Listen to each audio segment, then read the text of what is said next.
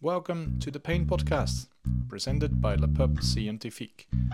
We are thrilled to bring you a platform that unites clinicians, researchers, and pain advocates in sharing a pursuit understanding pain. In this series of podcasts, we aim to bridge the gap between scientific knowledge and practical applications in the field of pain.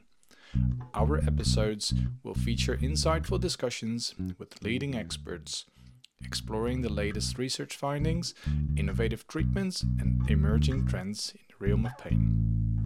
Whether you are a healthcare professional seeking evidence based practices, a researcher diving into the depths of the pain mechanisms, or a dedicated advocate striving to improve the lives of individuals in pain, you are welcome. Check out our website, get confident and competent in treating pain. Start today. There we go. Looking good. All right. Um, welcome to Le Pub Scientifique. And with me today is Tasha Stanton, Associated Professor here in Adelaide Uni SA. Um, and uh, I'm Bart van Buchem. I'm your host today. I'm a pain specialist physiotherapist. And um, um can just start start the conversation. Welcome, yeah, sounds good. Thank yeah. you. Thanks for having me. It's a, it's a pleasure. So you have been a guest before. I have, yes, and that was very fun. So made me very excited about this. Yeah, let's go over it. So Tesh, um, we, we just had discussed a bit on what topic would be nice to go because we can go anywhere. Uh, but the things that excites us and I know your research has been on context and illusions, mm. and and especially in a in a clinical perspective.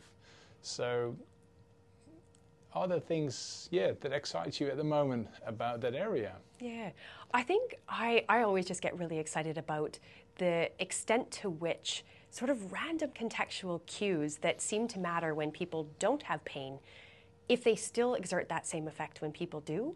Mm. So hmm. some of the studies, I, I, mean, that I thought in the last little bit that have been kind of cool is we got to work with dentists and l- explore some of our illusions in people who had burning mouth syndrome. Right. So they get burning pain in their tongue, and we use that kind of contextual cue of color of changing it blue, and we found that it actually reduced the burning pain in their tongue. So I think I just find the extent to which our systems are complex just amazing, and the fact that this still seems to have an influence in people with pain. So let, let's step back sure. for one moment. So illusions or bodily experiences, I would say, or how does it relate to pain? So I think there's still discussion going on. What, what, what will be the, the, well, let's say the statement from science? In, yeah. uh, to what extent we can say this actually is something that is about pain. Yeah, well, I think there's kind of, it comes at it from a couple of different angles. So, one is, I mean, we look at the sensory modulation literature. So, the idea that information from one sensory source can modulate or change information from another. So, there's some evidence to suggest that vision of your own body um, can modulate or change potentially nociception and the experience of pain. And so that's one aspect, I suppose, that um, makes it sort of relevant and, and that link in between illusions and, and pain. Um, another, I think, interesting aspect is some of the work in predictive processing. So the idea that you know um, our all of our experiences are shaped by um, information coming in from the body in terms of sensory input, but also our priors, our, our expectations, our past experiences, but that those priors are potentially determining what is sampled in terms of mm. things that we don't expect are the message then that is coming up from sensory inputs. And so, in my, I guess, idea, that becomes quite interesting in the context of illusions because we're creating sensory input that people don't, don't expect. So, how far would like sensory, I would, yeah, sensory experiences like touch, mm. like vision, taste, smell. I think that the research has been really comprehensive on. We know it, you can show it, you can demonstrate that, mm. and it seems to be very much equally to most of the people. Mm. But when it comes to pain, I thought it was was much harder to find this, let's say, this average or the mm. the does it does it account to all people? Mm. So, is there still this area to, to discover? Mm-hmm. And whether it's sensory information or experiences, are, are they actually the same as, an, a, pain, as a pain experience? Mm.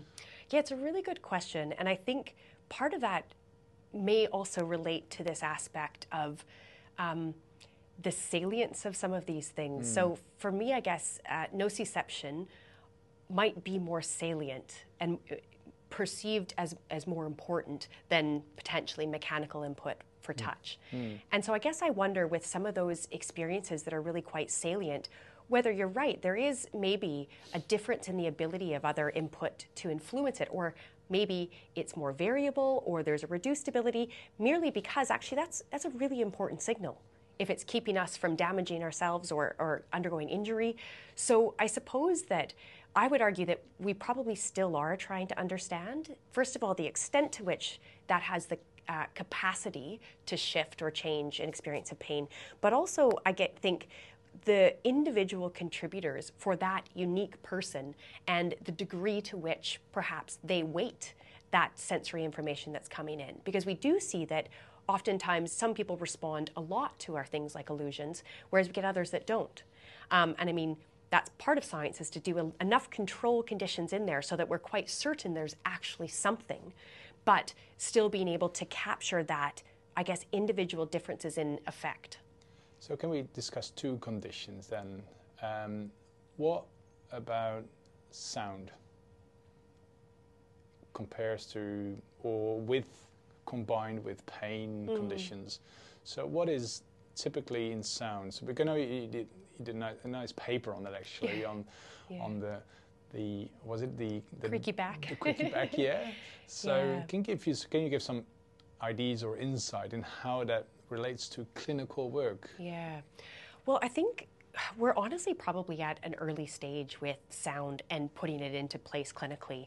Um, but we, I, I, did a little bit of work with um, Charles Spence, and we looked at the available literature of how sound relates to movement, mm. because oftentimes that actually is really relevant because when we move when we do something there's a sound attributed to that if we you know throw a ball there and it hits the floor we're expecting a sound based upon our action mm. if we wrestle all of these things temporally sound and movement and even mechanical stimuli touch is often paired together. So right away our systems are very used to having those things paired together. So sound gives us information about our movement about what's happening to us. So i think in that sense there's ecological validity to looking at links between sound and how our body feels, and potentially sound and, and pain if, if that's relevant to a movement. Or combining it with a painful movement, for example. yeah. Would, is that is that the clinical angle we should take, or? I guess some of so the study that, that we did paired it with paired different sounds with pressure applied to the back, and we were showed that that pairing different sounds could could alter people's perceptions of their own back and in terms of how mm. stiff it felt. Um, I guess I would argue that some of the literature in sound, what it suggests is that this is one of those context things mm. that that sounds that are paired with our movements are potentially important. So clinically, if someone's doing that big groan, ugh, getting out of a chair, that's maybe a relevant thing for us to think about because if they're doing that every single time they're getting up, they're creating those you know strong pairings that they might not even re- be realizing. So to, to, that to that example, you say we're trying to make a different sound, for example. Could that be an advice? Can make it like ooh, yeah. like oh.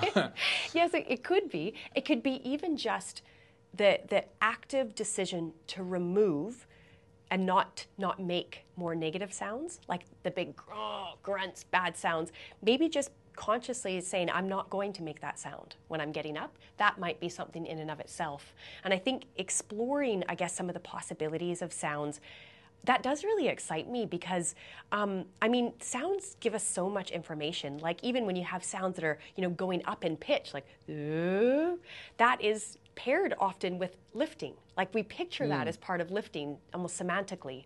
So whether or not we can use that in terms of enhancing motor performance, enhancing movement in people who do have painful conditions is really interesting to me. So even if it isn't influencing maybe the pain itself, it's influencing movement quality, it's influencing the ease that they feel that they can move with. Um, and I think all of those things kind of have yeah, interesting clinical implications.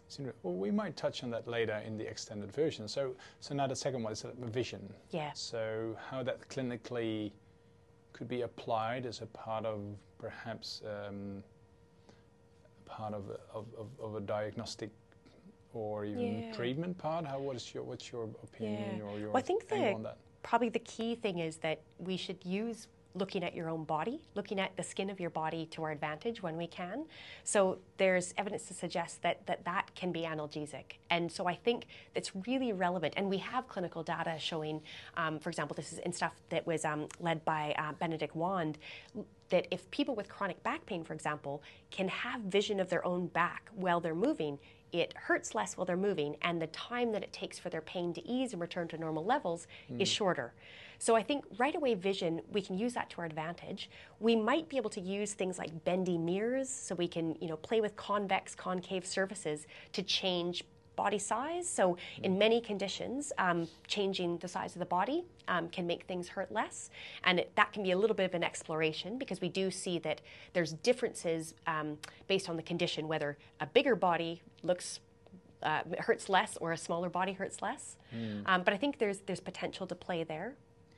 Yeah, so you would you would definitely advise like a, a, a clinician to to explore what vision does, for example. I think it's a it's, it's a really quite yeah low hanging fruit to try. It is, yeah. I was wondering whether, like from the clinical point of view, or even um, clinical decision making, or the um, getting yourself into a diagnosis, but it's, it's a mm. different angle, I guess. Again, to sort of mm. Reframe mm. what what does it mean to do an assessment? Mm. So it's less explo- it's more yeah. exploring rather than making a clinical diagnosis. Yeah. Again, like back pain is back pain, but is back pain plus yeah. people would have responded to a visual input in a different way you compared to another person. So would you find would that be an interesting way to see how that m- moves mm. to more descriptive diagnosis than mm. like clinical diagnosis? Yeah, I think so. And I think that's it's a really lovely way to sort of frame how we might look at individual contributors. Like yeah. looking um, for an individual person and kind of mapping out for them what sort of things contribute positively or negatively to their pain experience during movement, for example. And that, that's a lovely, I think, aspect of context in action, um, but also in terms of, you're right, kind of moving away from this idea of one cause and looking um, in a real way within a person into these numerous contributors. Yeah, so from a more clinical diagnosis to a descriptive diagnosis of this is this person, this this person has mm. suffered back pain, but he responds mm. to this in sound, X, y, and, and this is few, or this is how they. I, I can see that work out mm. quite nicely. Um, I think it also connects very well with the Resolve trial, uh, mm. where also features of this has been included. So for the mm. listeners, it might be interesting. Uh, hopefully, this paper will come out at some point. Um, and it's been uh, under review forever, so here's hoping. yeah, that's right. so I, I, love this idea of getting the clinical relevance of, of mm. um, what you see and what you hear. Mm. Um, maybe there are other. I would say, would taste mm. be relevant?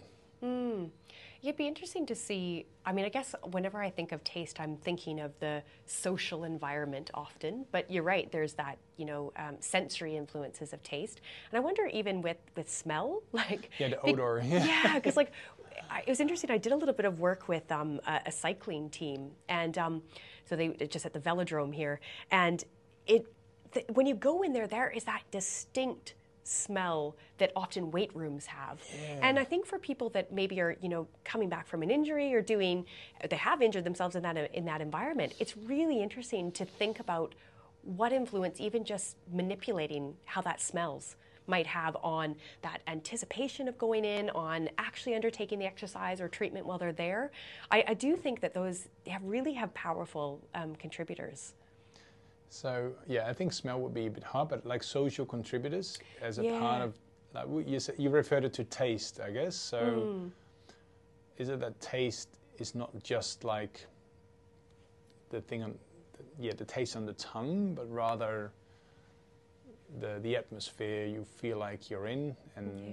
Uh, I like, think it, it's yeah. so tough because it gets so complex really quick. But mm. for, for instance, I mean, we know that the atmosphere that you're in influences how the same thing might taste.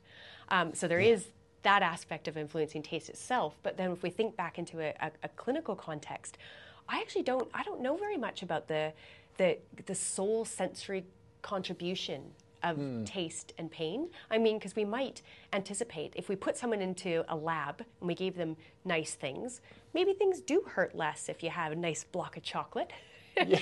um, but it also could be that if if we're you know including that in, in this idea of the importance of context and the importance of your, um, your social environment and deciding to do things that add positive value to your life, which mm. include good food, include being surrounded in a nice setting with good friends. I mean, all of those things are, you know, potentially adding important contributors that are positive um, to any experience of pain. And then we got touch. Mm. Yes. Hmm. Um, That's very interesting for the clinical part, I guess. Isn't Touch. it? Yeah. Because I think for for me, I guess it's really interesting to consider how um, how that touch is perceived and in what in uh, context again. but I guess this idea yeah. of that reassurance, I think, that often comes from touch, to me is very powerful, and I think often um, conveys a lot deeper and, and, and more cl- complex meaning than just the exact mechanical transmission of, of what's going on. So I do think that there is, is merit in that sense. How would it look like in a, how would it looks like in a, in a, in a laboratory setting? Mm. So how would you set up, how does that work? Yeah, it's a great question. You, yeah, how does it to yeah. get all this complexity in yeah. like a controlled Oh, it's very hard because humans are hard. But I think what we do try to do is we try to remove some of that complexity and test it factor by a time, uh, one, at, one at a time, and then sort of try to understand the unique contribution. But then also, you do get some settings where you might just try to add everything all in and try to be able to say, if I have all of this or nothing, is there a difference? If I have mm. all of this or a fake equivalent, something like a sham, is there a difference? And try to parse out what actually is a sensory contribution and what is a um, non non-specific effect potentially. So can you can you just give an example, for example, on how you have succeed in, in pairing and using yeah. sound plus movement. From, Maybe that's a nice example. The paper that comes up with the, the stiffness and yeah, the back. Sure. The back. So how does that look like in, in the laboratory? Yeah, sure. So what we tried to do in that one is so we had people who had chronic back pain and chronic feelings of back stiffness, um, and also a healthy cohort. Mm. Um, and what we did is we we basically kept the pressure that was p- placed on their back always the same. So they didn't know that it was always at the same force level um, but that we kept it there. So that's one way in an experimental context of controlling one bit of it. Then the next bit that we did is that we altered then the sound in different ways. So we either tried to alter, I guess, the meaning that the sound would almost imply to you, um, and the sound itself. So we changed the sound itself by having either a creaky door sound, um, which I mean oftentimes we would picture pairing with situations in which movement would be difficult. Um, and then we had um, a sound that was sort of like a gentle whooshing that really was um, trying to convey the sense of ease of movement. Um, and we compared those two things on what happens to what they feel and mm. they perceive in their back. Yeah. And then what we did is we also thought if we shift only the meaning of the sound, that also gives us more information because it could be just because we're giving people two different sounds. Maybe they're just so different that that's what's driving our results. But what we found is by using the exact same sound and just making it less creaky over sub- subsequent pressure to the back, um, we found that that had a very similar effects in that it made people's backs feel less stiff. So it's an identical sound. One just is is a lower volume, but you see, you know, differing or opposite effects on how it makes their back feel. So that gives us a little bit more confidence in the fact that what we're manipulating is potentially um, causing the shift in, in what they feel. Oh, that's so interesting. And so, but that also means that you have to pair every single contextual factor you should test in a similar way, as it's, far as that is possible. It's what we try to do. So oftentimes when we have experiments, we have a, we try to do it at the same time of day. If they're coming in numerous times, we try to standardize. Um, they'll usually have a, a, bit at the at the start of the session where they'll just sit and just sort of relax a bit because oftentimes if people have been late or you know couldn't find a park, they're coming in in a very different mental and emotional state um, mm. for one session than the other. Some experiments even use um, kind of an emotional um, paradigm where they get people to read something so that ideally mm. they're in a similar sort of mood or state. Um, but yeah, it, it's really hard. And I think we always have to anticipate that we might have missed something. Um, but that's often why we try to include a condition that might have everything else as identical as it can be, but only one thing missing or changed. Yeah, that's fair enough. So that, that's the hard journey of the research it is. project. Uh, I totally get that. So um, if, if, it's all right, we can, we can get back to the, the, the, view because what you see is what you get. That was usually the um, that will be a sentence people believe, but we now know that's not always the case, mm. right? Uh, and what you feel could be very different. Than so let's say let's take a clinical angle like mm. you're feeling have this swollen knee mm. and actually you're looking at it and it's not mm. even close to swollen up yeah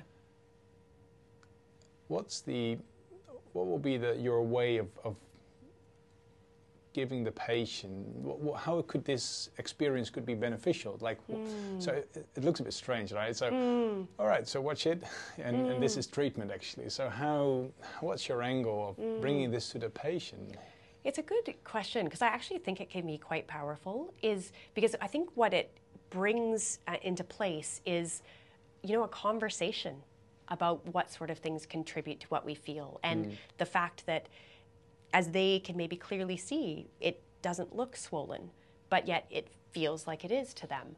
And I think that right away is a conversation.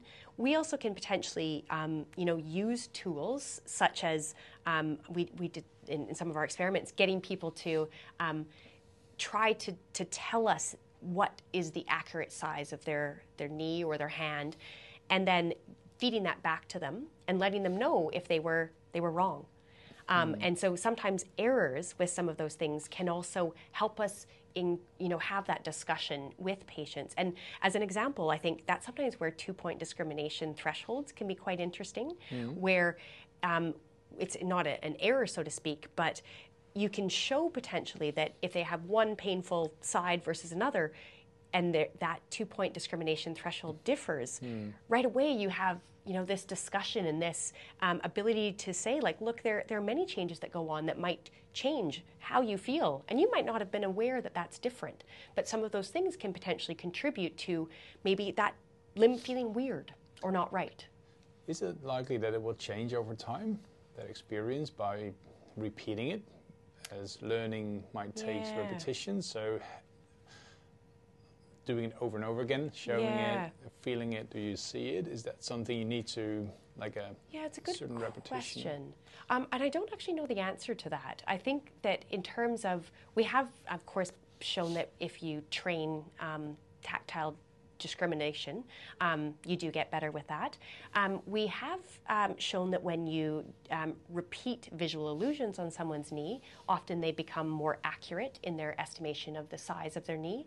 Um, so that seems to normalize, so to speak. Mm-hmm. Um, but I think certainly sometimes even that conscious awareness of it, and now that they're you know mulling over it and thinking about it, it might then promote more engagement in different types of, of brain-based strategies, I suppose. So things like the, why we might care about, you know, um, left-right judgments or movement observation or a, a, graded motor imagery paradigm.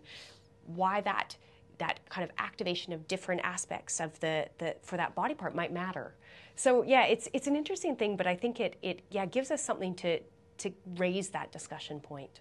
Yeah, so it's not just learning or education, I would say then. If I'm honest, it's more yeah. even perhaps even creating a potentially a neural or non-neural we know mm. now um, ability to change the system in its on its as as a whole. Yeah, because I think it kind of comes back to that concept of like bioplasticity or changeability. Is things um, don't necessarily well they don't change unless there's an, an, a stimulus to push them to change. Mm. That's how our body works typically. Is that once something happens, we our body adapts to it. Um, and so I think in some of these cases, we're kind of finding different stimuli and whether that's doing tactile acuity training or, or various things we're providing an input for the to the system the system then has to respond to that input mm. and in that sense inducing change yeah it is and i think that's so we can't see it happen right so yeah. it's the patient who has to report yes whether um, and knowing and just a bit on the resolve trial has been trying to do that that's right. Um, can you give a bit of what you have done? Because you've been part of the research yeah. team. So, what was the Resolve trial about? Um, so, it was really building on some of the work that um, uh, well, Lorimer had done, as well as um, Ben um, Wand out of Western Australia, that was, I guess, looking um, in people with back pain, um, what influence, you know, tactile training and, and motor training, a little bit like graded motor imagery, but that, that graduated um, exposure and, in, and increase uh, and transition of different movements. Um, what, what influence that had on pain? Mm. And so ultimately, what was kind of cool about that trial is that it was um, a really rigorous sham control condition. So using things with a similar um, uh, perceived mechanism of the way it works. So, so sham things that were technically targeting brain function. So, is I think I'm trying to remember which one were actually used in the study now. I think it was um, a TDCS that was inactive, and maybe another um, another type of intervention. But yeah. all of those things they were really credible, huh? Very credible, yeah, and so equal people, credibility scores. Yeah, they wondered where can I buy this this device? It's That's great. right. you, then you know which is amazing. it's a great placebo. Yeah. But that I think is so important because that is probably the argument is that are is what we're seeing in terms of effects for tactile discrimination or graded motor imagery is it potentially just more focus on that body part or the buy-in mm. to the story and the, the contextual cues and the non-specific effects. And, and that's really suggesting it isn't. That's great. Yeah it's really exciting. Really exciting yeah. So uh, i think we just need to translate that to practice right? Yeah. Yeah. And I think this one is quite an important trial, though, as a first step, because that um, to show that it um, potentially has robust effects against a really well done, credible sham mm. does suggest that there's something there. And then now I think then this next step is to say, um, you know, does it have similar effectiveness or better effectiveness? Mm. Maybe, or is it is helpful when it's paired with exercise, for example? Or um, how do we actually how do we implement this? Like what what is the dosage that's required in order to have these effects? Because I think that's a really key thing when we look at some of these interventions. Mm. Well, that's exciting. I'm, yeah. I'm, sure we're getting back on the Resolve trial at some point. Yeah. And um, it really making sense because it seems to get all the modalities yeah. in a treatment rather than education alone yes. and trying to see what the effect is. We, and I think yeah. from a, from a clinician point of view, my, my own experience, you will never only educate. You will never only like doing like like say manual therapeutic, you will also always you always the, the yeah. package, and it's exciting to know that that well this is starting to become like this is a thing, right? Yeah, we now yeah. can say that. That's, uh, it's really exciting. So, looking forward to see that paper. You might uh, people watching this uh, um, getting it out there hopefully very soon. So um, keep an eye on that. Yeah. Um, for now, I think we're just wrapping up. Yeah, it's beautiful. great. It's been amazing. Yeah, thanks Thank for having me. It's always fun to have a good chat. it's good. Yeah, yeah. Well, it really excites me. We're working on, and we keep track on you. Yeah. Um, so, thanks. So thank you for watching as well. Uh, for all the people who tune in, um, you can find you can join us at Le Pub Hub just to probably just to maintain the conversation if you like, and um, see you next time. Thanks, Tash. See ya. Bye. Thanks.